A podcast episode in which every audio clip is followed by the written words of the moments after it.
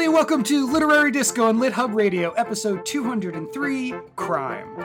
Today, we continue our genre based season. Each episode of this season, we're going to dive deep into a particular literary genre, exploring what defines it, what makes it work or not work, interviewing authors, talking to fans, scholars, whomever can help us unlock what it is that makes a genre a genre. And with our second episode, we find a body, a clue or two, maybe some justice, but we will undoubtedly confront the darkness in the human heart as we talk crime. This is Literary Disco, the last book club you'll ever need. We're Tod, Julia, and Rider, three old friends who love to read, debate, and sometimes even agree.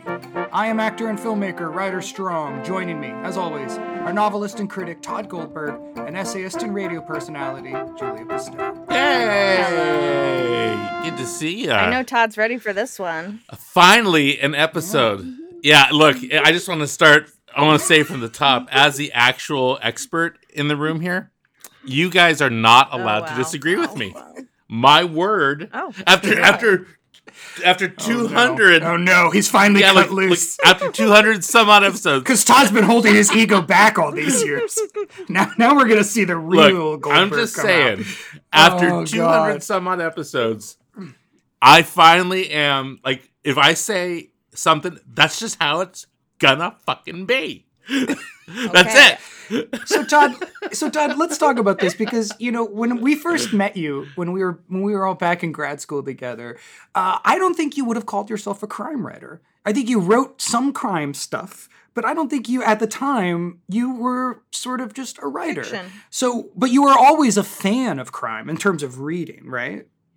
Right when we started grad school is when I sort of made a shift in my career, and it was a it was a a knowing shift. I had always sort of considered myself kind of a literary writer, but all my stories, all my books, always had someone with a gun in them, you know. And Mhm. I had come to a point, and this we we were all in grad school together in 2007. I had come to a point where I realized, like, look, I'm not I'm not ever gonna be Jonathan Franzen. Like that's just not the kind of stuff I write. I'm not ever going to be a premier literary fiction writer. And what I can be though is a premier crime writer. Like I knew if I really studied the genre and put everything I had into it, the kinds of stories that I wanted to tell would lead me to a career where I could be a really top selling crime writer.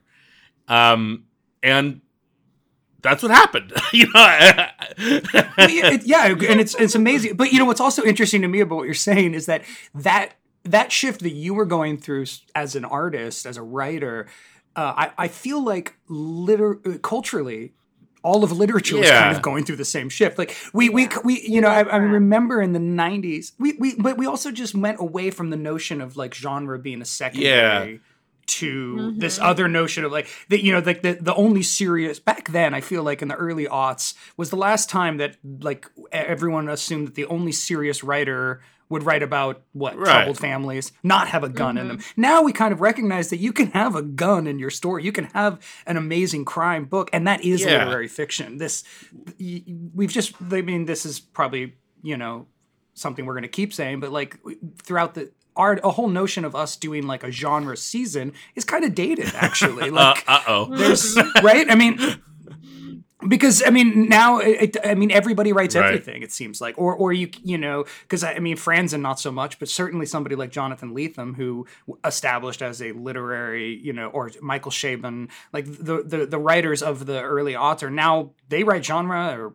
YA or whatever they feel like writing. like in the in the 2000s if you wanted to write a crime novel and you had already established a career doing something else you had to you had to take on a new name so like john mm-hmm. banville became benjamin black Right.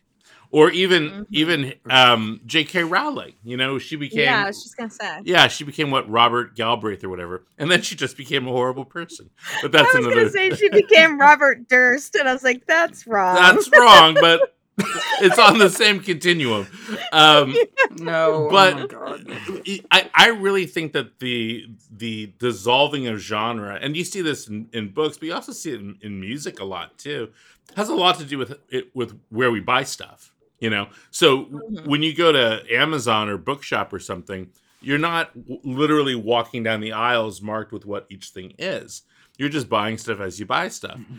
genre is helpful to categorize things in the store. Like, so you know, like, oh, mustard's on this aisle. I'm not going to find Captain Crunch on this aisle, also. Um, oh, you know, Right. uh, romance novels are here. I'm not also going to find steampunk here. That's helpful when you're in, Mhm. in a physical space. Online, it has it has absolutely no use whatsoever, except to make you feel good when you look at your rankings on Amazon. So now that we've dem- demolished the notion of genre in general, let's how Let's double let's down. get, let's get it. Yeah, let's double down. What because crime is one of the it, well, first of all, it's one of the most popular forms of, of I mean, it's what a lot of people go Right. to right when they when they go to read something. It is the probably the most popular genre. Um, Actually, I think romance is, to be how honest do- with you. Mhm. Yeah. It's romance. Okay. Okay. Cool. Well, so here's the question. You know, because you you made this sort of offhand joke, but it's an interesting one where you said everything you wrote had Mhm. a gun in it, right? So how do we define crime? Is there an easy way to? Is it that there's a gun? Is it what you know? Because it's a big tent. Yeah. We're talking everything from Every crime. cozy crime, Mhm. you know, who who kidnapped a cat kind of crime books where nothing really bad happens to Silence Right. of the Lambs or Helter Right. Skelter, right? Mhm. Like, I mean, it, it, it runs the gamut. Well, I- I think the notion of what a crime novel is is really changing right now. Um, and we're going to talk to someone later in, in the episode who who wrote what I th- consider to be a great crime novel, but it's an inverted crime novel, which we'll which we'll get to. Um, but we're seeing this this shift. Of course, there's there's cop books, police procedurals, you know, Michael Connelly novels essentially. But then there's novels about criminals, which is what I do. You know, I, I write about about criminals. I write about bad guys. Then there's the private detectives, and then there's the thrillers, um, and then there is the victim forward crime novels, which you're seeing a lot of. Mhm. So Mhm. Steph Cha, remember we we read her amazing book, Mhm. Your House Will Pay. That came out in 2019, changed the game, changed the game completely. Um, but also our friend Ivy Pochoda, she's been writing a lot of victim forward crime fiction. And and what that is is I think also a reflection of what you're seeing culturally um, because of mass shootings and um, these you know these horrible crimes perpetuated by typically a, a man with a gun walking into a place and killing everybody. It used to be we knew the names of those killers. And subsequent to Columbine, we've really done a great job of subtracting the names of those killers out and putting the victims of the crime ahead of that person. And it's taken a long time for crime fiction to react to that, but you're seeing that now too. So there's there's so much that is wrapped up into one genre, but at the end of the day, the the one thing that all of these books have in common is that someone has either perpetuated a crime or had a crime done to them. yeah, crime is all around us. And I think that for a lot of people, that's what's really appealing or like let's say cathartic about crime fiction is like it's a way to process the crime that we're kind of swimming in on Mhm. a day-to-day level um or having near misses or whatever as victims not as not like oh i'm almost i almost became a criminal at any second but Right. you know like how how at risk are we you know i think that's something that women are really processing when they're reading crime or listening to my favorite murder and all that stuff um Yeah. but yeah like we feel like we could be a victim of a crime any day anytime so to have it wrapped in a story package like and especially we're mostly talking about fiction you know to have it have a beginning middle and an end is very satisfying and exciting I I would add to that the the flip side is also true. I think that there is a certain level of at any moment you could become a criminal. Mhm. You know, they and I think like especially Tod when I think about your books and stories, there's often this sense of, you know, it's kind of kind of cool to be a criminal, you know, or, or there's there's a sense of empowerment, you know, that your characters are outside of the boundaries. They're willing to do these awful things or you know to get money they do these you know and that that's kind of fun. And that that the potential that you could at any moment you know go from being just a normal everyday american to a you know somebody who's working in the underground or helping rob jewelry or you know doing something with a you know that's i mean that's godfather is still like one of the greatest most popular american movies of all time right? And it's basically a, a family business but it's the business of crime and that's Mhm. people love that you know sopranos goodfellas like we all love being a criminal. And so yeah i think that i think that's exactly right. Crime one of the reasons it's so popular is is that at any moment we could be the victim of a crime and we could also commit a crime. Well, people um, love the idea of getting away with it. You know, we all want to get away with it, yeah. whatever it is. Well, and so one of the things that seems um, important. Uh, if if if if crime really is about the potential and the possibility it, there's a level of realism that the genre kind of demands. Um, you know that if if if you were reading a horror novel it's like it can veer into the spectacular pretty quickly to get a lot of similar feelings of you know anxiety. But crime is based on a very it's a very realist realistic yeah, it has that, to that, feel that, real. it has to feel real it has to feel real and and so one of the guys we uh, decided to talk to is somebody that Tod has known for a while. Uh, Tod, you want to introduce Lee and tell us why we talked to him? We're, we're going to meet a, a, pretty fascinating guy. His name is Lee Lofland, and Lee Lofland is a veteran police investigator who began his law enforcement career working as an officer in Virginia's prison system. He became a sheriff, a patrol officer, and then finally he became a, a, a detective and along the way, you know, he gained a, a, huge breadth of experience that's unusual to find in the career of a single cop. And that's turned him into an expert. And after retiring from, from the job, he's become the go to police consultant for probably about 25 crime writers that I know. He's consulted on a bunch of different television shows. Um, he's the author of a book called Police Procedural and Investigation, a guide for writers. He runs a website called the Graveyard Shift where you can go and ask questions about law enforcement. Um, he Okay, but let's talk about the really cool thing. Okay, and the last thing he does is he teaches you how to be a badass. he he teaches a school on how to be he, a cop. He runs he writers. runs the Writers Police Academy, which is both in person and online, and it's the most cool thing on earth. I've talked about it on the show before, but it is a four day intensive hands-on workshop where you're at a police training center and you're meeting ATF and DEA and FBI and undercover guys. You're shooting guns, you're driving cop cars, you're you're running into buildings, you're putting out fires. It's LARPing. It's LARPing. It's, LARPing. it's live action role playing. It, you're basically D and D for writer nerds to become cops. Yeah, it's amazing. and I want to do it so It's amazing, and he does so it every bad. summer. They just held it. The last time that I went, it was it was tons of published authors, including Charlaine Harris, who writes the True Blood book. She was there. Uh, my brother was there. I was there. There's there's probably 400 people attended, um, all as students, wow. and it's it's well, we'll let Lee talk about it. yeah, let's talk to Lee.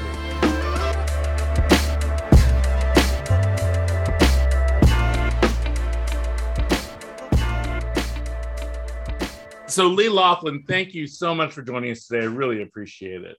Thanks. I'm, I'm pleased to be here, and I'm always pleased to be in the company of the great Tod Goldberg, of course. so, Lee, how did you how did you get involved with law enforcement?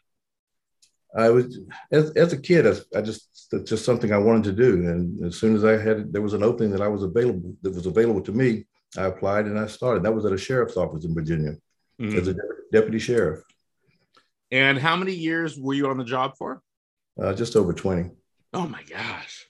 Yeah, just over 22 long, I think.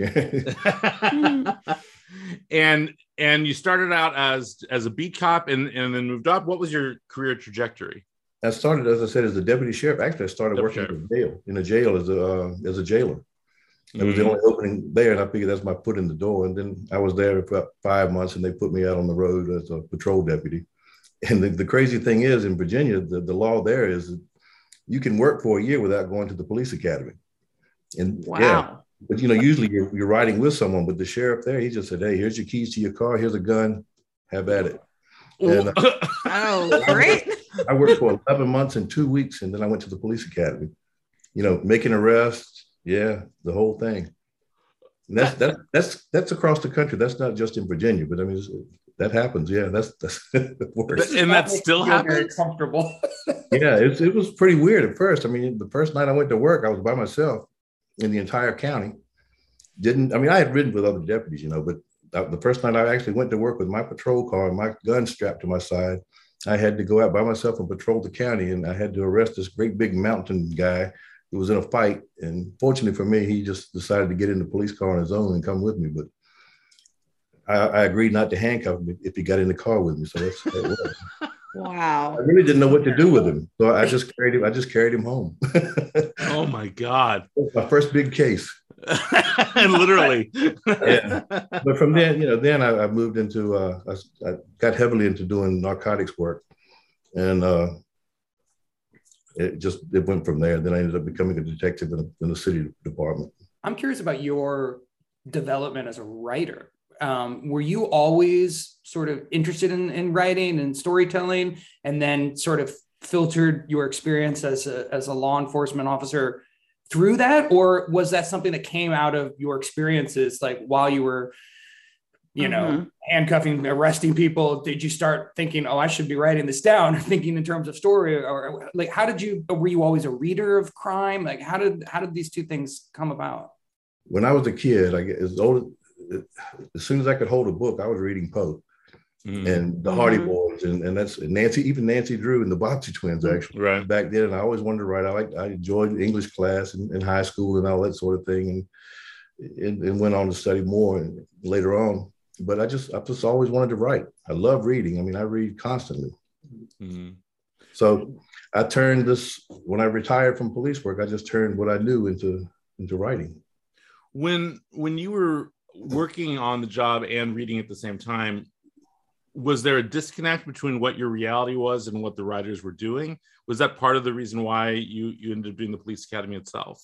Exactly. That, that that's one of the major reasons. Uh, yeah, I mean, I would even when I was working radar late at night, and you know, in, on the graveyard shift, I'd have a book with me and I'm reading something, and it would just frustrate me to see where writers would get so many things wrong. Mm-hmm. I mean, the intention was good, but it was wrong. I want to know what writers get wrong. Like, what are some things that we could see, you know, through your eyes? What are some examples of egregious mistakes?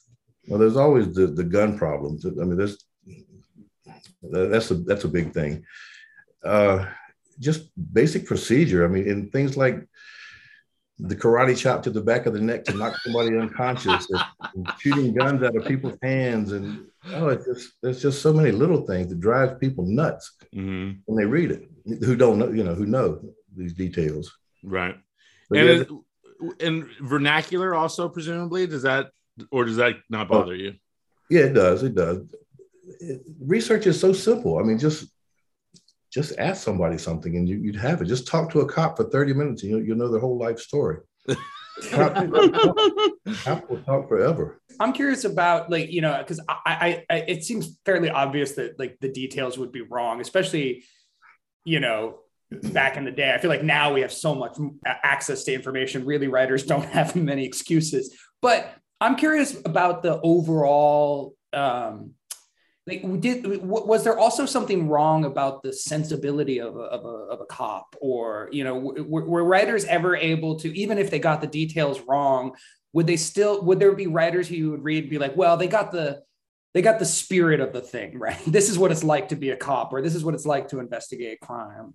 Oh, yeah, there, there, don't get me wrong. There are many, many books out there. The, the police procedure and the and the personalities of police officers are, are right, are correct.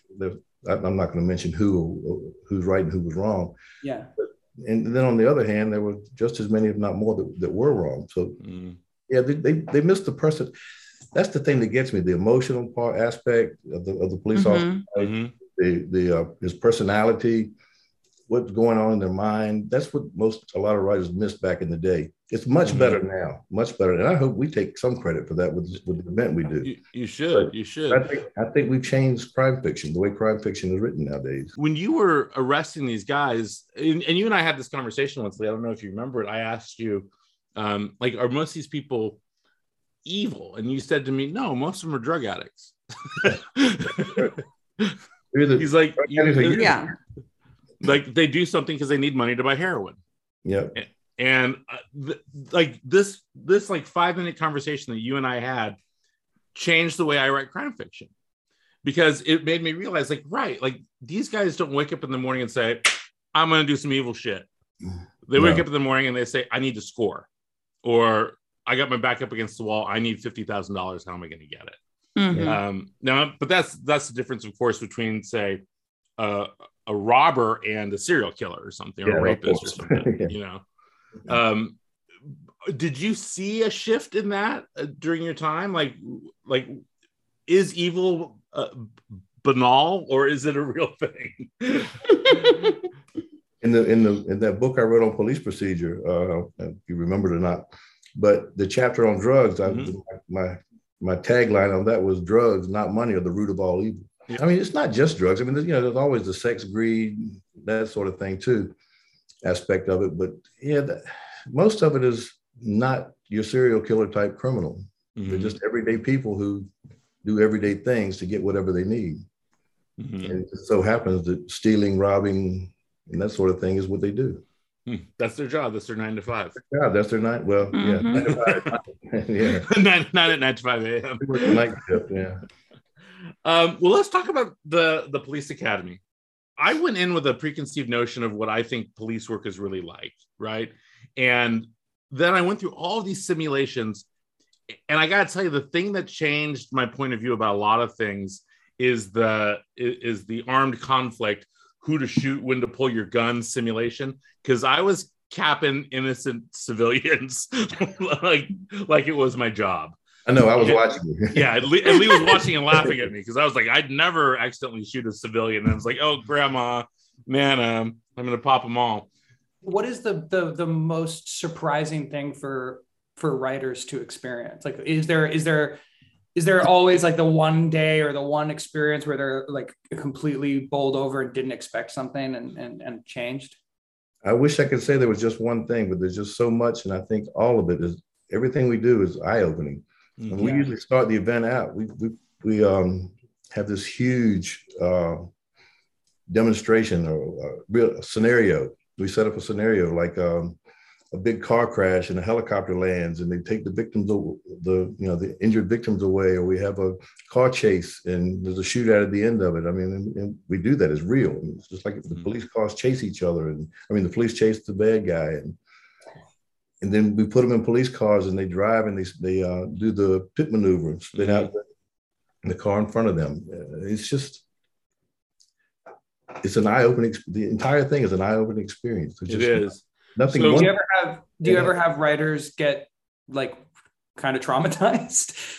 no, but we have them get uh, quite emotional sometimes. Like Mhm. especially like in Mhm.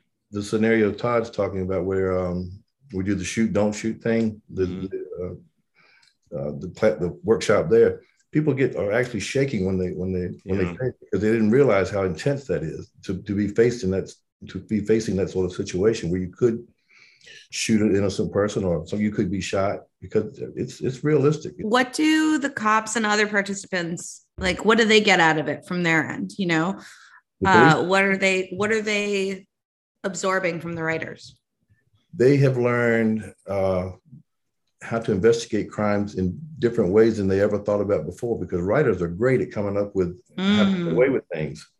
And the police officers that that have taught this, the law enforcement officers, they have thought this was just fantastic because they've learned just things they've never thought thought of before. I mean, ways- Interesting. Yeah, they think it's fascinating. Plus, they After don't like um, to their names in a book either and acknowledge it. They like that too. yeah, One of the greatest things I've seen out of this event was uh, this one fellow wrote me, and before he registered, he said, "I just want you to know, I want, I'd love to come to this, but my brother was uh, arrested in New York City. He, they was, he was taken out of the house by police, and they beat him up. It took him to the police station and beat him up, and we didn't know where he was, and it was very, very traumatic. He said, I've hated cops ever since. He said, but I write and I wanted you know to experience this. Will I be welcome there? And I said, of course you will. Mhm. So so he came and uh, he you know he just he fit in with all the other writers. And one night at the bar, he, you know everybody loves to go to the bar after all the classes and all. He's sitting at the bar and, and he told me he wrote this in a letter to me later that uh, one of our ATF agents came and sat next to him, just started talking like he does with every writer there bought him a drink and they were talking. Then Secret Service agent came over, sat down. They started all, you know, they were all talking. And then the undercover guy, the uh, Tod was talking about a little while later, came in and he bought him a drink, not knowing anything about his background. And they just started talking. And he wrote me a letter afterwards saying it was the greatest experience ever. He's totally changed his uh, Mm. attitude towards cops. In fact, he even went to the police station, to the precinct station, and talked to the captain who was involved in that beating of his brother. And he said they had a long talk and it was emotional, tearful, and it was just the greatest thing ever hmm. for him. He had some oh, closure Do you have one pet peeve cliche? Is there one thing that you always see in movies or TV shows that you're just like, no? Yes, there's one that just drives me nuts. When someone, a cop or someone enters a room and the first thing they say is, I know there's been a shooting here because I can smell cordite in the air. Cordite hasn't been around since the end of World War II. so unless you're writing historical fiction, that's a big no. what about what about freeze? Have you ever said freeze? Yeah, well, I mean, no, I have not said. another dumb one. I mean, what, what, do you want the guy to do? You start shivering or what? That's like if the criminal is six years old, they might do it. Right. yeah, all that stuff is just ridiculous. Halt. yeah, uh, that's, so that, that's that's a bad one. Yeah, freeze. Yeah, I whenever I hear freeze and halt, I think of all the cops I've ever known, I've never heard any of these motherfuckers say halt in their real life. Um, if, if you were a group of cops were chasing somebody and one of them yelled halt, we would all just stop and look at that guy like,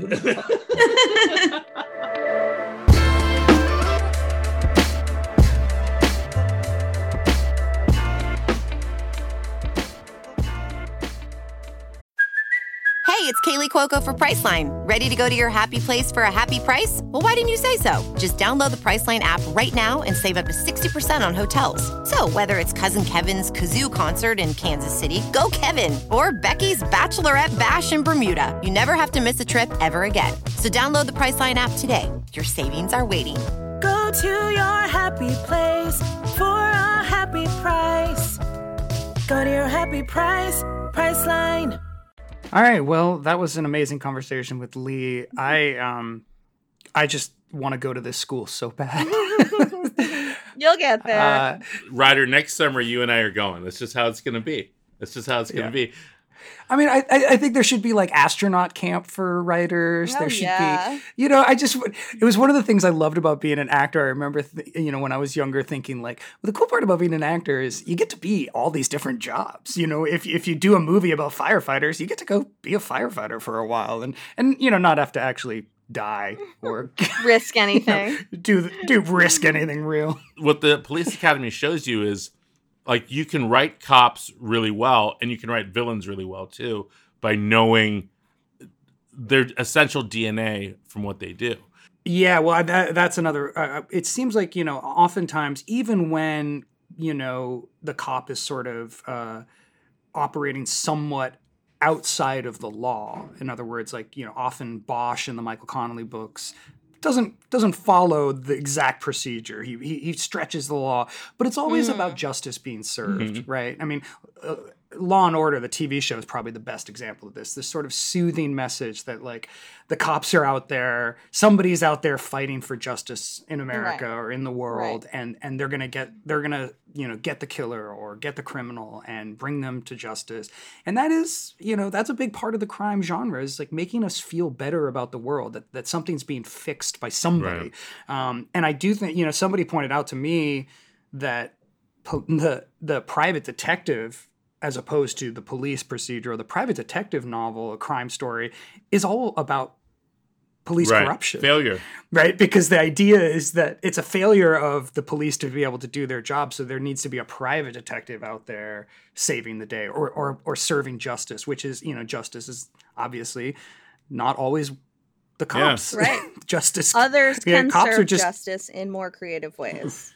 Yeah, I mean, Absolutely. It, it, yeah. it's impossible for us to ignore, you know, the elephant in the room, which is that we are living in a time where, because of technology, we have seen the failure of police work from Rodney King up to George Floyd, and then everything that's happened beyond that point. Where too often, um, if you're uh, a black man and you're pulled over by a cop for whatever you're being pulled over for, there's a real chance you're gonna you're gonna die, and it's you know, that has changed the way books are written too. I mean, you're seeing a lot less cop novels, a lot less cop procedurals because I think there's an inherent disbelief in um, the goodness of the police right now. And you know, the, the, the cops have a lot of work to do to gain the public stress back in that. But I think what you're seeing because of that too in fiction is a larger examination of the social reasons crime is committed. So it's not enough just that, that a crime has been committed and a cop or detective or whatever goes out and tries to solve it. I think we want to know now why this shit is happening. Why do people do the things that they're doing? Um, you know, it's not just about they need money for drugs. There's something there's something larger culturally and socially that that has changed the nature of crime.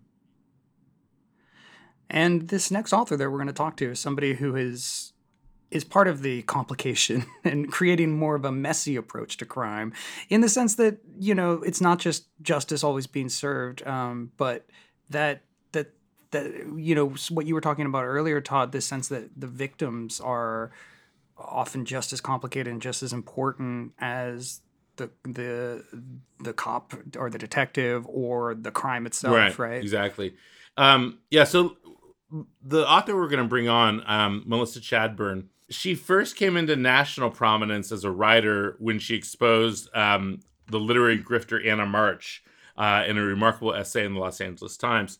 But she'd already carved out a, a, a, successful career as a community activist and journalist, writing for the New York Times, New York Review of Book, Long Reads, Paris Review. Uh, she'd been in Best American Food writing, all sorts of stuff.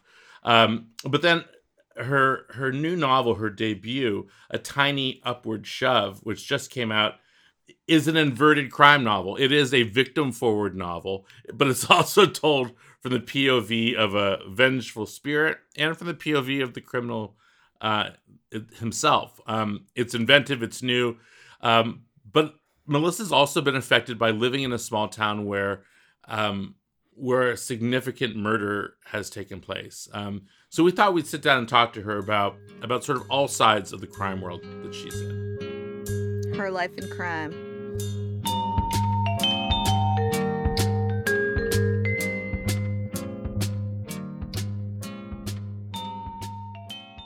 The reason I thought you'd be great to, to be on the show as we talk about sort of where crime is in the world and, and how it became so popular is that you have always written about um, social issues mm-hmm. and and about how crime is a uh, is both a symptom and a result of social issues. Mm-hmm. Um, and so I'm I'm curious for you, um, like ethically, when you write about crime, so nonfiction and or in fiction, what's the battle in your head? Are you trying to say like, how do I make this entertaining, or mm-hmm. are you also trying to educate? What what's your thought process? Right.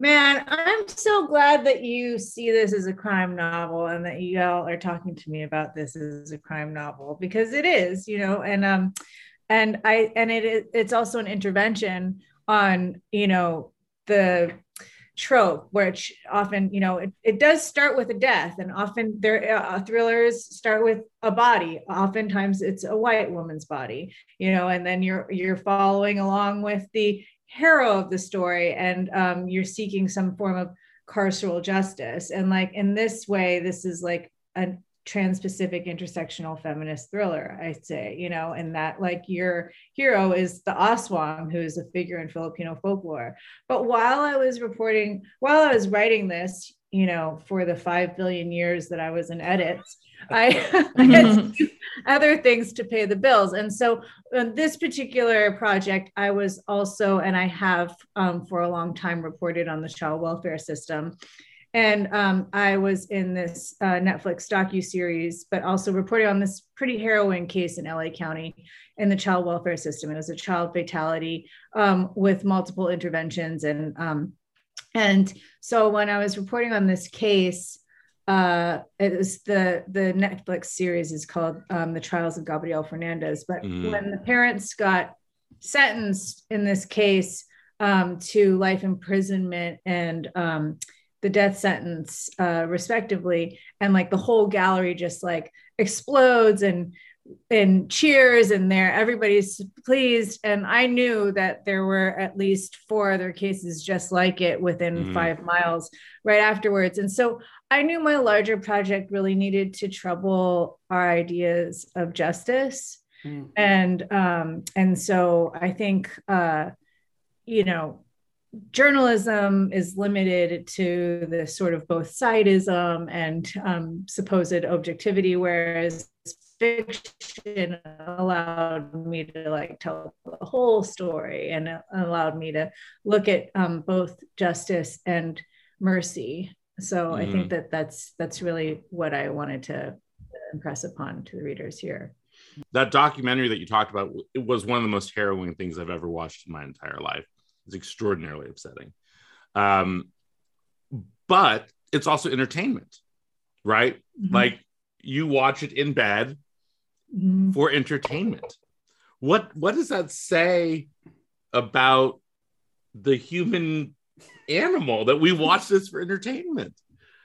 Well, I mean, but I'm the type of person who uh well one I think I I probably have I will say I probably have experienced a lot of trauma in my life, but also like I'm the type of person who I think that people are doing terrible shit all the time and I want to know about it. Like I, I, want to know about it. I'd rather know about it than not. But if you tell me not to look at something, I will like gaze right at it, you know? So I think right. that's like, um, that's the thing. And uh, I mean, I do, uh, I do watch copious amounts of garbage TV to like um, counteract it. Well, I think any fan of mm-hmm. crime mm-hmm. is that person. Right? Like, I mean, that's and in some ways it, right. that is the biggest the ethical question about crime as a genre is, is you know, and and, and uh, we've talked about how your book is sort of the the the the most extreme example of this trend that has been going for the for a while now, which is uh, crime from a victim's point of view. Mm-hmm. You know, really sort of centering the victim as the the main character or the you know the victim's voice. That you know, uh, because I feel like you know if you go back even ten years, but certainly like to Silence of the Lambs, or the victims are almost just props. props. You know, they're, they're just like, yeah, they're like the body and they almost don't matter. And um, and so I'm curious how much of that was conscious on your part, or is that just where you arrived as a writer, you know, without even really I mean, I mean, were you are you aware of that as a trend, or is that just the story you wanted to tell and it just came out that, this way? Uh, yes. no, I mean, I think it's all of the above. I think I'm really well. Thank you for listening to Literary Disco. um, I I think that uh, the that mercy was super important to me, and um, just because I'd always heard that, like, regardless of how powerless you are, you at least one thing everyone has the agency with is mercy like t- to bestow it or not. And so mm-hmm. again like uh i think that that that was definitely something i knew from the beginning. The aswang figure was something i knew from the beginning. Um and so for those who don't know the aswang is this figure in filipino folklore who um, depending on what where you're from she could be considered a shapeshifter or she could be like a werewolf or a vampire um, or god forbid a spinster you know a woman just living alone. And uh, the evilest of all witches. Scary right? And um and no matter where you're from uh, most places uh, figure that she has like this long, thin proboscis where she can suck up a baby. She'll like fly on your roof and suck up babies, but with it. And so, um, because that's what women who live alone like to do in their spare time. but um, so, and if you were be, misbehaved as a child, like your grandmother would always warn you, like you better be, you better behave, or Aswang will get you. But really, she arrived. Um, she's a byproduct of colonialism. You know, um, the Spanish came to the Philippines, and all these women had um, agency and power, and they wanted to scare you away from them, and so they would tell you, you know, that she's Aswang. So uh, I felt like I knew that she needed to take center in this book, and um, and so she's our narrator, and she takes you throughout. And uh, there's well, there's two. There's the fictive present, which is the Aswang's narrative, and then it tells you. It starts with a death, and then tells you how her how her death occurred. But um, so yeah, I think that that she was a great sort of wielder of justice. Um, she she goes back uh, seven generations in this family, and she can uh, she gets to sort of decide whether or not what justice is, even define whether or not Mm. that's mercy or whether or not that's vengeance. Well, so in the middle of writing this book, or I guess at this point is probably editing it, you live in a Mhm. small town, um, and a murder took place, Mhm. and you wrote this remarkable essay about. It's, and it's a short essay in the New York Review of Books about like suddenly living in a in a town Mhm. where it's like a small town murder just took place that you would watch on TV, essentially. Um, Mhm. talk a little bit about that. Like, what was that like? Suddenly being aware of the the factions behind the different, you know, who supported who in the murder and who, who, Yeah. who deserved what. Mhm. It's just interesting people's the way they deal with their grief about things like in and the way they process they do are very charged with wanting to know what happened and how it happened and what the clues are and and wanting to classify like our sense making capacity gets like it's like somebody pours steroids in all your like sort of puzzle making and sense making capacities you know like I knew it the last time I saw him. He, you know, he yelled at her in a funny way, or just like everybody starts playing back like where they are in relationship to the deceased, but also like how it happened. And, um, and, uh, again, like I'm always interested in like the larger issue. So when how did how did your relationship to the rest of your town change though after Mm-hmm. like sort of evil moved in not to sound like Yeah. Keith Morrison um but does that change the way you sort of look at your neighbors it was just super heartbreaking i think i mean because evil evil was always there in this other really fucked up way which is like um it's a town uh it's an anti-government town of libertarians and so Mm. you know um there's like all their flags and uh, um you know um these anti-masking actions and stuff. And so i think that like i was especially when we had to shelter in place i was just like but then there's we're also surrounded by beauty and the pacific crest trail runs behind uh, my house. And like right now it's like hiking season. So there's all these great um, people who like to walk a lot in town. But um but um uh so i think that that was always there but there was definitely like you feel a gap because these people were um really active in our community uh, Mhm. and uh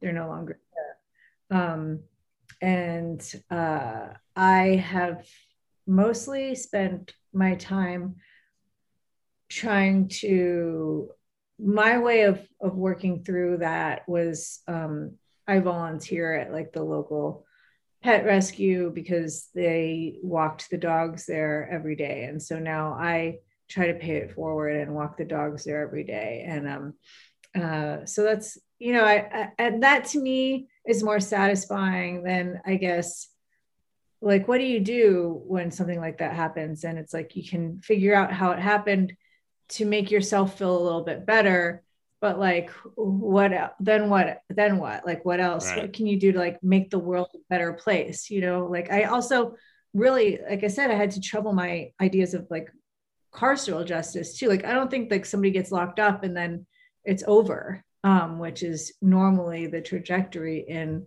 a thriller or a true crime. Like in a podcast you know you're trying to figure out what happened and then um the person goes to jail and and it's not over really. He had like 200 guns in his house um was like super pro nra and a lot of those guns were not the kind that you should be able to own. Right. Um that to me seemed like way more interesting than that he like got drunk and shot his wife you know? Like Yeah. That, that didn't seem to be the end of the story wasn't that this person shot his wife but for me i felt like there there's i like to look at the larger like instrument here and it's like why does he have I, I mean there are so many people who are huge advocates for guns in my in my small town you know Mhm. and um, that would be something that would be more interesting and this was a year again where all these like elected officials were doing those weird Christmas cards, like posing with their families with like AR-15s and stuff. And I just felt like that was the more the larger crime, you know. You know what's interesting to me about what you what you're saying, Melissa, is that it's you know when you talked about like pouring steroids on everybody's brain about you know it's it uh, it's almost like everybody wants to become a writer. Uh, uh, you know, at, at, that moment, they want to solve. They all want to become a detective. A detective, yes, right? Detective. And and what's interesting to me about your essay is that in some ways you sort of retreat from the role of like normally if you were writing a true crime or writing a story about this you would want to know more. But it sounds like for the first time you actually chose to want to know less in some ways or or, or respect privacy and and move uh, take a step back. Is that mm-hmm. correct? Yeah for sure. I really wanted to push against that. And i think we were trained with that. Like Sarah Koenig, Koenig started us with like, you know, inviting us to solve the crime with her, mm-hmm. you know, and mm-hmm. like everybody was like, oh, you know, driving around and like recreating the crime scene and doing uh so then anybody anywhere can do it themselves, you know. It's like right. let's let's drive, let's see if this if Adnan could drive from his high school to Radio Shack. And it's like, of course he could drive from his like what does that tell us? It tells us nothing, but we have this like part in our brain, like this sort of critical part in our brain, like that lights up where think that makes us feel like we're doing something or achieving mm. something. But then to what end? Right. You know, like I remember listening to this one episode of um of uh what are Georgia Hard Karen Hardstark, Georgia um what you know, the murder podcast. My favorite murder. My favorite yeah, murder. my favorite murder. And there was this one there's one episode where um, one of them was like they were talking about Larry. Uh, basically, you know, this man evaded the electric chair because he died of natural causes in prison, and she was like, "Man, I just wanted him to fry," you know, and it was just like, really, mm-hmm. like, really.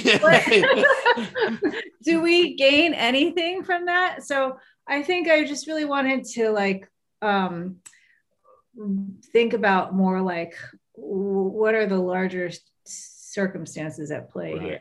I'm fascinated with this idea that like we interchange crime and mystery, you know, mm-hmm. that like every crime is a mystery. And where these two have heard me talk about true crime a lot.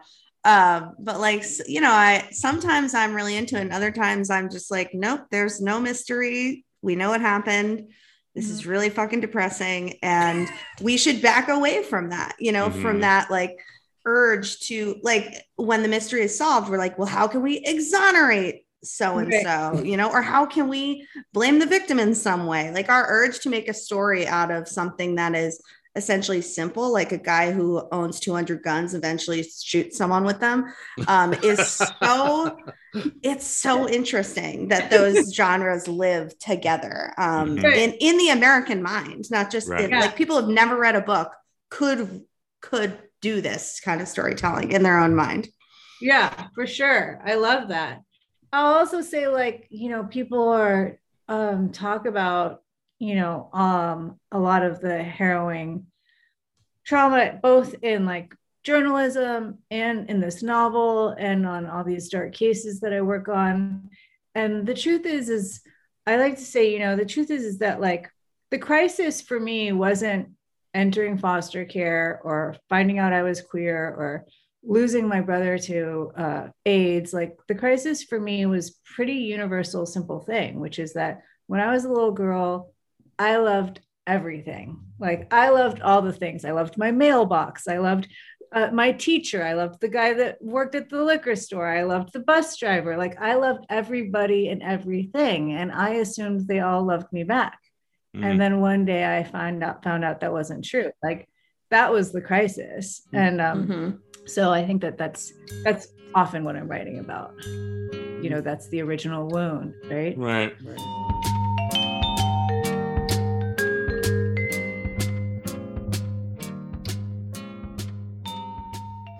All right. So thank you so much for Melissa with that great conversation. Um, we are we are so into this. We want this episode to be like five hours long. So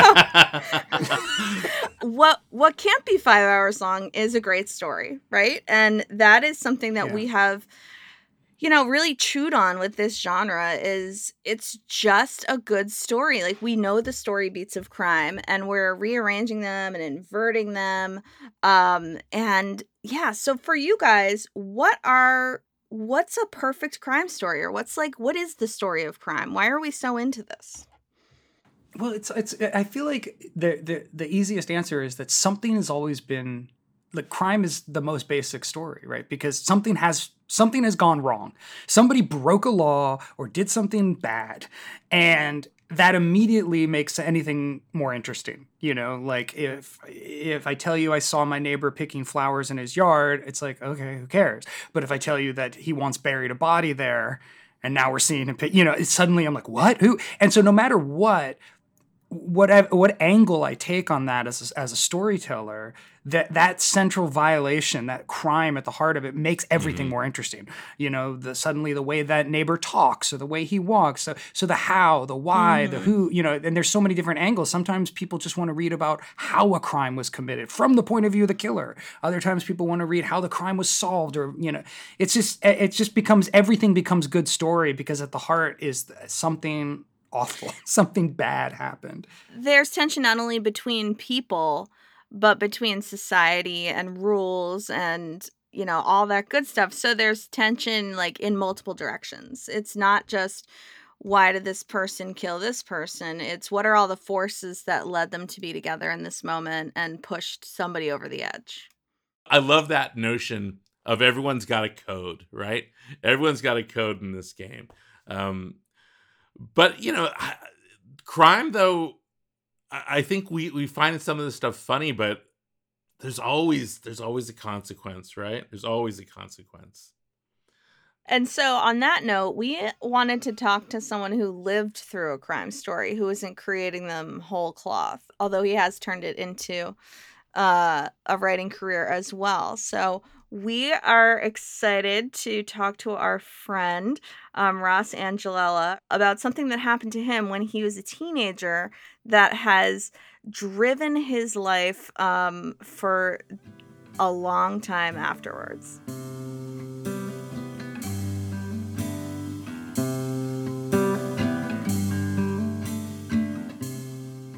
So, Ross, tell us about what happened to you, eh, when it happened, where you were, and just uh, basically just take us through it.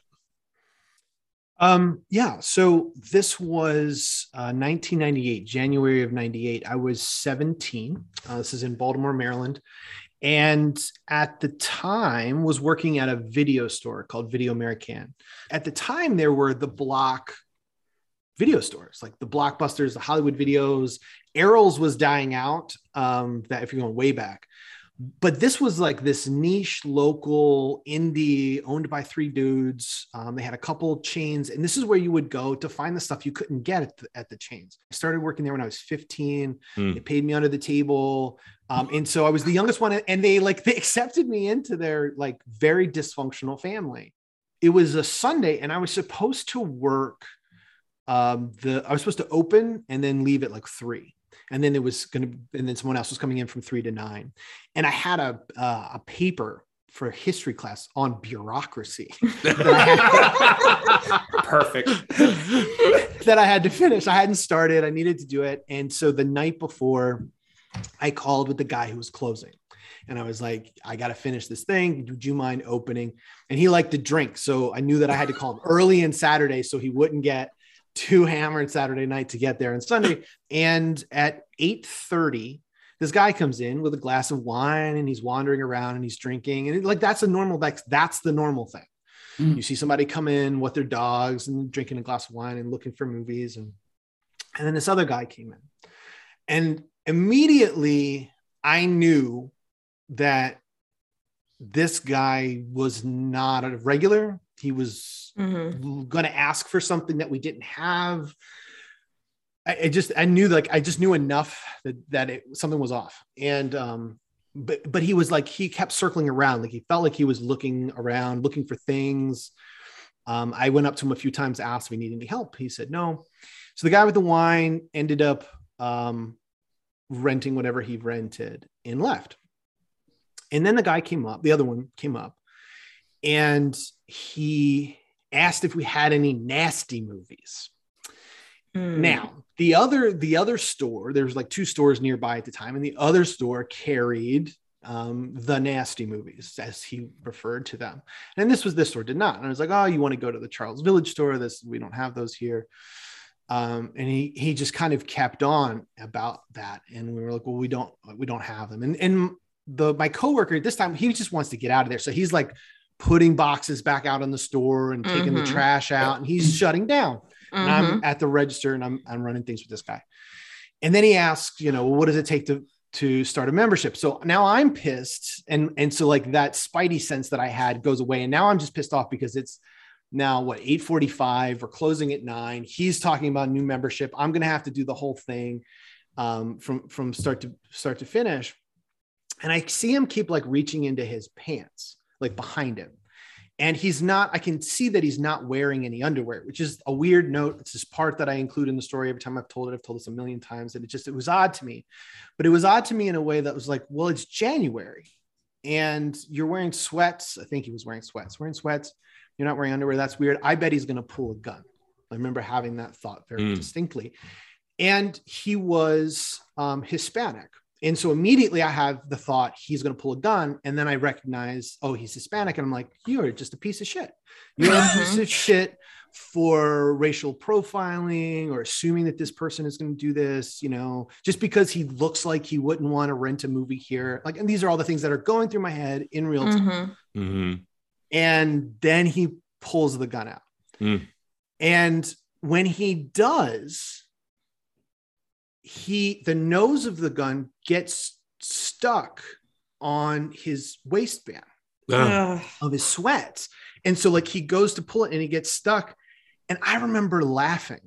And, Ugh. and, No and, like. I'm one of those people who like even at a funeral of a good of a Right. good friend, Nervous family member, laugh. like, I have Involuntary. to, Right. yeah, I have to stand towards the back because I know that I, I, I, this is not where I process. I process elsewhere, and I just sort of get through by you know finding things funny and, and, and laughter. And I laughed, and that was not the right thing to do at that No. moment because he recognized in that moment the weakness that he showed or the inexperience or whatever it is. Mhm. And so he had to now assert himself a bit more to kind of counterbalance Right. that. So I think that the gun would not have come at me as hard or as fast if I hadn't had had that reaction first. So he pulls it out and he puts it to my head. And then he was like, you know, I'll dial down a bit of what he said, but basically it's like, you think this is really fucking funny, don't you? Kind of that the gist of Mhm. that mhm. um and you know insulting me and, and things like that and immediately you just do what you'd like your hands go up and, and i'm you know i'm 17 i just finished a Mhm. paper on bureaucracy Like, right. I- this is not and i was right and so my brain is like you were right you were right the Mhm. whole time you were right when this guy walked in you were you were right and And- were, was it like a car accident in that things were processing quickly but slowly in your head? yeah Like, that you, Totally. You, you had you had good sort of awareness of everything. yeah it, it's it's interesting that i think i should preface stop for a second and say i've told the story a million times and i, I don't know how much of it is actually true to my memory at this point Mhm. like I, Right. Right, I- right. now i'm telling a story and in fact i have at the bottom of my email a response from a paralegal at the baltimore city police department telling me they have the police report that i gave and that they have on this guy and then on this case from 98 and i just have to send the money in to get it and i've had that for four years and Mm, i've not done it because i don't want to open that box yet right. Mhm. um, but I'm curious how, like, what actually I said to the cop, Mhm. what actually happened when I was behind the counter, and and and once he brought me back around the front of the camera or front of the counter is when things I disassociate it. and I Mhm. remember distinctly having that feeling. I think, but so at that point he's like, "Give me all the fucking money," and so immediately I pull the register. And I'm pulling cash out. Now I don't realize at this point that my coworker has no idea this is going on. He's actually out and around, and I don't even know why this guy in front of me has not thought of it. Yeah. So he comes, my coworker comes around the corner and now all of a sudden he swings, he takes the gun off of me and he's putting it on the guy and he goes, you know, get behind the counter. And my coworker is older than I am. So he's like, if I'm 17, he must have been like 24, 25, something like that. Ancient, Punk- experienced. So like this is an adult who's going to handle this Right. situation, and and he was very calm. Like I felt like I wasn't calm. I think maybe in retrospect I was probably just in shock. But he, I remember looking at him being like, I can't believe how he is like. He seems to be like negotiating with this guy. He's like, Mm. look, man, you know, uh, don't don't do anything crazy. Like we can get you out of here, you know, and don't shoot. Just be take it easy. So he comes around, and now we're both behind the counter. The guy's back now he the other part of this is there's this huge window behind, like the front of the store so the traffic going by people coming by on the street can see in Mm, but it's january and it's Right. dark There's and nobody there. there's No. nobody there um and so i i'm gonna start ripping the cash out and it's nothing. And i you know i give it to him i put everything on the counter. Actually i think i think i pulled the drawers out put them on top of the thing on top of the counter and he told me to take the cash out. So i took the cash out put it on the counter and he said put it in my hand. So i put it in his hand. And he was very upset that there wasn't more money. So this is about the halfway point. Um and then there's a there's like a bang on the door. And it it was clear to me afterwards and, and later when i heard the cops talking but not in the moment but it seemed off in the moment but it, it became clear later that that was a sign like somebody else was there so there was someone at the Oh. door gotcha. almost i think like a sign like hurry up Mm-hmm. so he goes come around come around to the to the to the front of the store so we come around in the middle of the store and he pushes me down because i'm you know i'm like bu- buck 40 like i'm scrawny little high school kid but so he pushes me down. He says get on your knees. So we get on our knees and he pushes me face down into the carpet. And when he does that he puts the gun to the back of my head Mm, Oh and my he God. says if um he starts to say something like if um if you if you don't and then he trips.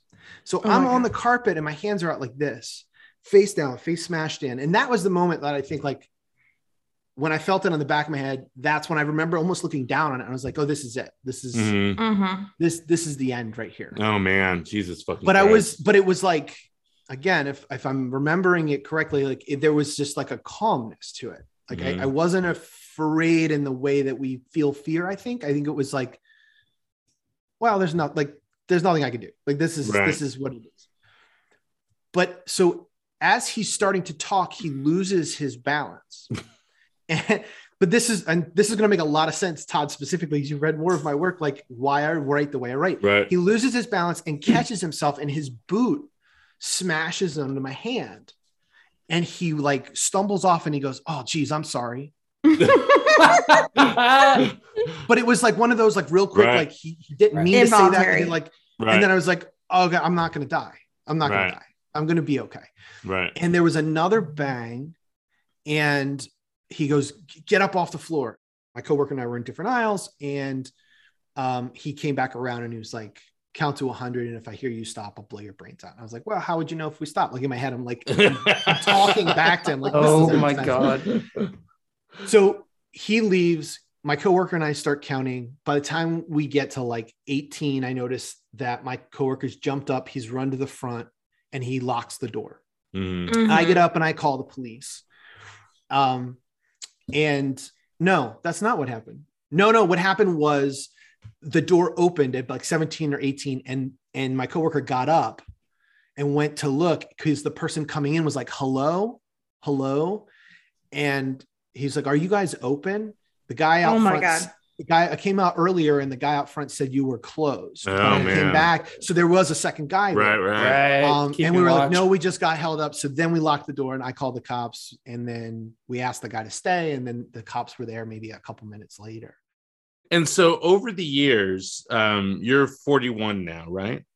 Yes. So for the next 24 years, you've processed this, I think, in a lot of different ways. I know you've written about it a lot, and not always not not that same scene. I know you've written that scene, but you also have just sort of approached a similar kind of moment time and again in Yeah. your fiction. Yeah. and and I'm sure that you've talked to professionals at some point um, about this too. Or if you haven't, you should. Um, do you think you'll ever stop being obsessed about it? Ever stop trying to figure out whatever it is you're trying to figure out? that stuff burns away and it's like Mhm. fog like and, and and unless you are punched kicked shot stabbed and have the the externalized physical wounds to identify to someone else that you're hurting that you're Mhm. injured that you um uh, you know that you're in in turmoil they forget about it because you look Right. normal you look fine Right. they don't see the other stuff going on because you also don't talk about it you actually avoid it so for the longest time with that going on um i think i i had a really hard time figuring out with my writing how to tell that story and and i i actually i think i've only successfully written a really short short story about it that was accepted and then the journal went under so i don't even know that it even ever got ever got seen, seen the light of day Another story of Um, life fucking with you. Yeah. but um but the divide of i think the from the moment of me being obsessed with it and it just kind of being consuming and not being able to get traction with it in my work to the point where i was able to um was when i allowed myself to imbue empathy into that scene Mhm. Mhm. um, because up until that point, all of my work, like for, for up until quite recently, I might say, like I was always playing with form and structure and language, and and and again, I'm like playing with the external parts of the story, and then really just jamming hard on maybe the violence of the story or the shock mm-hmm. of the story or the excessiveness of the story but it lacked always lacks and i'm saying this you know earnestly like lacked character it lacks substance it's Mm. a reader is only going to take so much abuse of like how you break a story and how many numbers you put in it and you know all the weird tricks you, aesthetic tricks you want to do to it i was running from the story like i was i was running from actually trying to empathize with what I, I went through what my coworker went through what the dude coming in it's january Mhm. i'm sure he was trying to cover cover bills like Mm. you're not going to Mhm. hit up a video store because you're trying to get rich and and you know catch a body head to Houston. Like you're you're Right. you're trying you're trying to cover cover something. Rent. I guess I kind of always been writing in a genre, and I've never thought about that genre. I've never let just sort of the full weight of what could be, and just tell the fucking story, and just like just lean into a story. Um, and so once I started doing that, all the aesthetic tricks and um, all of the wordplay and and all the things that I would kind of tap dance into a story because I was not going to where I needed to go for it to matter. And I allowed myself to, to go there is, is when I noticed, when I felt I noticed a huge shift in my work and just sort of being Wow. really happy with it. Um, because I was now just writing for the sake of writing, just telling stories. And in the last book that I just wrote was probably the, there's a scene that takes place, Tod read it, the scene that takes place in the convenience store. Mhm. Um, and it's a, it's a, it's a really brutal, really, really kind of violent, brutal scene. And that's the closest to writing what happened. And what did I do? I externalized all of the stuff for these characters. I made it really big. I made it really visceral because I didn't have that. And so Mhm. for a lo- for a long time after um uh like maybe four or five years after the robbery, I remember being resentful that I wasn't shot. Like resent I would have these thoughts Mhm. like I just Oh, wish wow. I just wish I could have like because Like your then I own could your own survivor's guilt in a way. You know what I mean? of and and so like processing that through writing that's where that divide took place between like the, the me playing all the you know wild stuff on the page and trying to tell a story that was going to shock you rather than tell a story that was going to move you and and the difference Oh, it's was a, it's a great it's a great Example. line. Yeah. Mhm. Mhm. Yeah, I mean that that's that's that's the key about fiction, right? The difference between shock you and move you. That's so so smart, Ross. Yeah. Well, it's also interesting to me, and, and specifically to the crime genre, because there's something about crime as opposed to you know a lot of the other genres that we've talked about. I mean, uh, most obviously like fantasy. Uh, with crime, the the point is the reality, right? I mean, the point Mhm. is is what Mhm. actually happened, or the the the sort of uh, undeniable human aspects of it, right? Like one person is desperate enough to break a law or to violate somebody else's body or private property or you know something. And I, I, I what I hear you saying, Ross, is that when when you stopped trying to when you when you just told what happened, you know, when you just made it a story, or you just externalized and you just did the it, it made it more real in a way. Mhm. Stopped trying to decorate it. It became more of a crime story, and, and, Right. and that's that that's the biggest lesson to me is like, oh right, crime is not a place to decorate. Crime is not a place to elaborate or to be fanciful. Crime is a genre that is uh, nuts and bolts. It's it's trying to be as basic as possible in some way, as human as possible. Right. It's Mm. examining how did this happen? Like to me, that's the central question when I hear about a crime. It's like, uh, what are all the forces that came together that made this Yeah. moment occur? Mhm. Before you even started writing about it, did the experience change the way you watched violence in movies or read Mhm. about it in, in books? Yeah. Or, like, or do you did you did you Yeah. immediately know when when it was false, you know, or when it was it done wrong? I was became obsessed with it. I mean, I Really? got home that night. I got home that night, talked to my parents. I never forget. They both dropped off the couch, sat on the floor next to me, and just had me tell them what happened. I went to bed. I turned on the TV, and what's on TV? But the greatest shootout of all time, the ending of the movie Heat.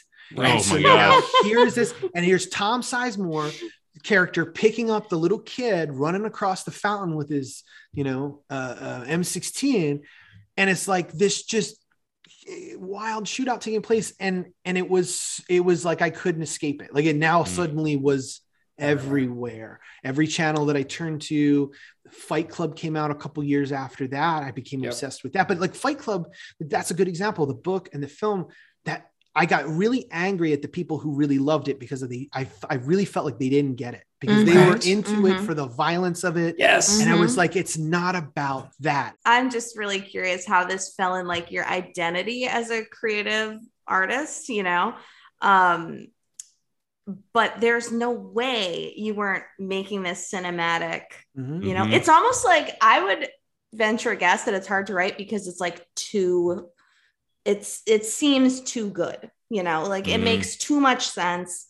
Even the like him tripping and saying sorry is just a tell that he's still a human being you know like it feels written. And so you're writing it as you're living it. And so you know the nonfiction aspect is almost impossible. That that's what i would feel. That's Yeah, a great I- point. I it feels that way. I mean, I think I think if I wrote about it, I think that it would be about memory Mhm. and and trauma and the truth. And and I think that if if I go down that path, it's going to want to be to find out what happened to the guy Mhm. and see how much I can find out about it. And so I, I know I think I know the one that I'm going to ta- I'm going to write, but I'm not ready for it yet. I don't think my students.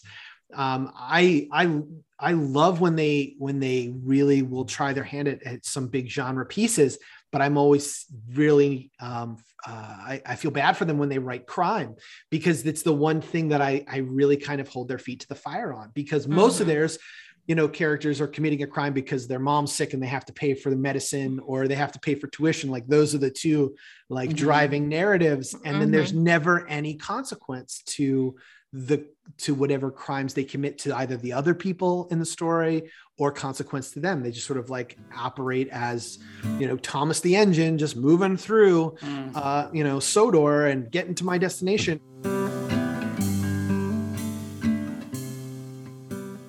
Oh man, you know, it's hard to listen to Ross talk about this um, because I've read I've read all the versions that he's written about it. You know, he wrote about it a little bit in his book Zombie, which you guys can still get. It's from Soho Press. Um, in some of his short stories, um, Ross and I worked on a script together. I think it shows up there. Um, you know, to know Ross is to know a kind, good, gentle guy, um, but also to know a person who's got something not far underneath his skin that makes you think that's the last guy on earth I want to fuck with. um, but to find out that, that that aspect of it comes not from his own anger, but from his own fear, from his own trauma, from the moment of knowing I don't ever want to be powerless again. It's a lot, man. It's a lot. I really appreciate Ross being so forthright um, and vulnerable to talk about this. I know, I know that was hard for him. Yeah, and I think you know, something we've discussed is at the heart of a lot of crime, you know, is it's a violation, you know, like it's crossing a boundary, even when it seems small, even if it's happening, like you can't really see the ripples of how it's going to affect you. Um, Right. Like if you read the headline about this, right, it would only say a video store held up for $40. dollars Mhm. If there was even a headline, no one would even really write about Mhm. this, right?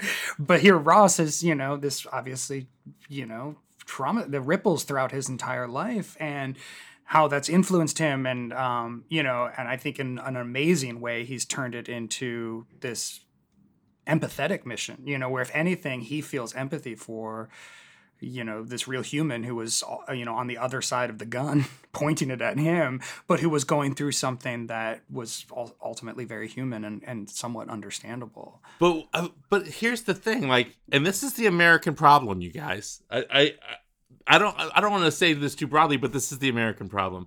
It's a 17 year old with a gun. It's it's like every other country, you can have that 17 year old, but if you walk into a video store with a spork, you're not going to traumatize someone Right. for the rest of their life. But here in Baltimore, at that at that day, and then every single day subsequent to that, a 17 year old can get a gun and walk into Yeah. a video Yeah, store. or and much have it worse. for sort of the right of Americans, right? I mean, we, we are built on this notion that we have the right to uh, to carry a gun or own a gun, at least, depending on what state you're in, and that you have the the sort of right to violence uh, to defend yourself. Um, you know, it's that old West mentality. We're we're a country of gunslingers. We um, and uh, it's part of our awful, messy, but democratic uh, process of yeah, creating our don't own know. laws, But- representing but- ourselves. But how? I don't know. How democratic is it if you got the I gun know. and no one else So, uh, does? yeah, That's I not a democracy. You know, I, I, I think crime is the American genre, right? Um, and that's it goes all the way back. You know, it goes all the way back. Like, how did we white people get this country? Like through violence, right? And so we're all complicit in that, and we're it's still a story we're unfolding. Is like, how do we? How do we continue? But how do we like also get out of this? You know, and we don't know how you know like our our solutions are all law and order based you know mm-hmm. so yeah giving everybody a gun seems the worst possible solution but it also follows our american logic you know to a really disturbing degree so yeah i i said to you guys off off camera the other day like all heroes are criminals and all criminals are heroes and that is the american story you know like to make it in america you have to be kind of bad and we're all grappling with that all the time Right, because we're constantly wrestling with this tension between which laws are good Mhm. And which laws deserve to be broken Mhm. because they are unfair, right? I mean, if you're living in an era of slavery, there were obviously incredibly immoral, unjust laws that were, uh, you know, being enacted and enforced horrifically. Um, and so, whatever lens you're looking through your current moment, there's got to be the equivalent of those laws being enacted right now. Mhm. Um, and you know, the process of uh, playing out the process of a representative democracy, we're we're trying to figure out which laws are fair constantly. Um, you know, because we don't have laws from God, we don't believe in laws from a monarchy. We're not. We're making it up for ourselves, and so crime as a genre is testing that out you know imaginatively and through fiction i feel like we're constantly playing with these notions of what what laws uh, should be broken uh, where do we agree with the criminals and then what laws need to be reinforced where we need to agree with the cop or the detective or just the average citizen who takes the law into their own hands right and who gets justice and how By the same token, I am filled, filled with violent fantasies of the of the things and the people that that I think are out to get me. And and I'm not talking about like my paranoia. That's a different animal. I'm talking about like you know the white supremacist who's out there saying the, the Jews will not replace us. Oh yeah, come on by. I, I got something for you. You like I'm filled with that sort of Wild West desire Hmm, to exact vengeance. and that's that is that is not healthy. That's the most American thing in the world. Though. No, it, it, it does, but you, you- I mean, I can say the same thing because I, I I don't think I identify with that. But then I also think what every video game is Mm-hmm. somebody with a gun shooting other people. Right? So there is something Right. we, especially as Americans, but maybe something human, we we do we are attracted to uh, living out these sort of fantasies, hopefully in a safe way. But um, crime certainly, crime as as a genre certainly plays to that enjoyment, right? Like I, I read an Elmore Leonard book partly because it's. It's fun. You watch a Tarantino movie because it's like, Yeah. yeah. I was just you know, gonna I wanna- say, like the Kill Bill fantasy. Like, of course, like there's Right. no denying that that is very powerful. Um, but I think at the end of the day, a lot of people they just want the Wonder Woman island with no violence and all women who are nice. You know, like that's that we that I mean, that sounds that sounds great. Does that sound like a Um, great story though? I I- mean, she's like, got to leave the island. She has to the leave cover the charge? island in order for it to be a good comic book, though, right? Alright. Like you don't. You, if, Yeah, if if everything there's- was just hunky dory and everybody had so much, pow- uh, you know, equal. Uh, uh, rights and the, it, it, it, yes, I want to live in that world, but do I want to Yeah. read about so it or watch a movie about it? conclusion. Here's the Yeah. this is my, what I Yeah. feel is like if we're gonna have all this crime, if things are gonna be so terribly, you know, swirling around all the time, like we have to make it into stories to survive it. You know what I mean? We, that's just the coping mechanism. Um, it's sort of like an acceptance of violence and a trying to take it back, but we're not going to accept it as just a bland stasis. It's got to have some momentum and some joy involved. And see, I, I yes, I agree. And as the expert, sustained. You are allowed to believe that. Um, but I also believe that in order for there to be happiness, there has to be the inverse. Like you have to find happiness. Happiness is not just delivered unto you. There has to be something that gives you happiness. And I think being free of some bad thing often makes you feel pretty good about things. Because otherwise, like if everyone was just happy, someone would fuck so it up, cynical. right? Someone would I fuck think it the up. You know, I, I would actually replace every time you use the word happy with just or justice. Sure. Because you could almost say the same thing, right? Like, how can you have justice without testing it? Without, you know. Yeah, well, it's, it's true. Yeah, I mean, I think that that's absolutely true. And and look, here here's here's what I believe is the final word, Julia, as the expert, um, is that we need crime. We need to read about it to understand that which seems Mhm. unbelievable to our lives. Most of us are going to live our lives without being the victim of a violent crime. We're going to live our lives without being the victim of a profound um, financial crime, you know, without getting beaten or mugged or, you know, or have our house burglarized. Um, and so we need crime to be able to look at our lives and say, well, at Mhm. least I'm not that person. You know, we need to have that that comparison for better or for worse. I think we need that.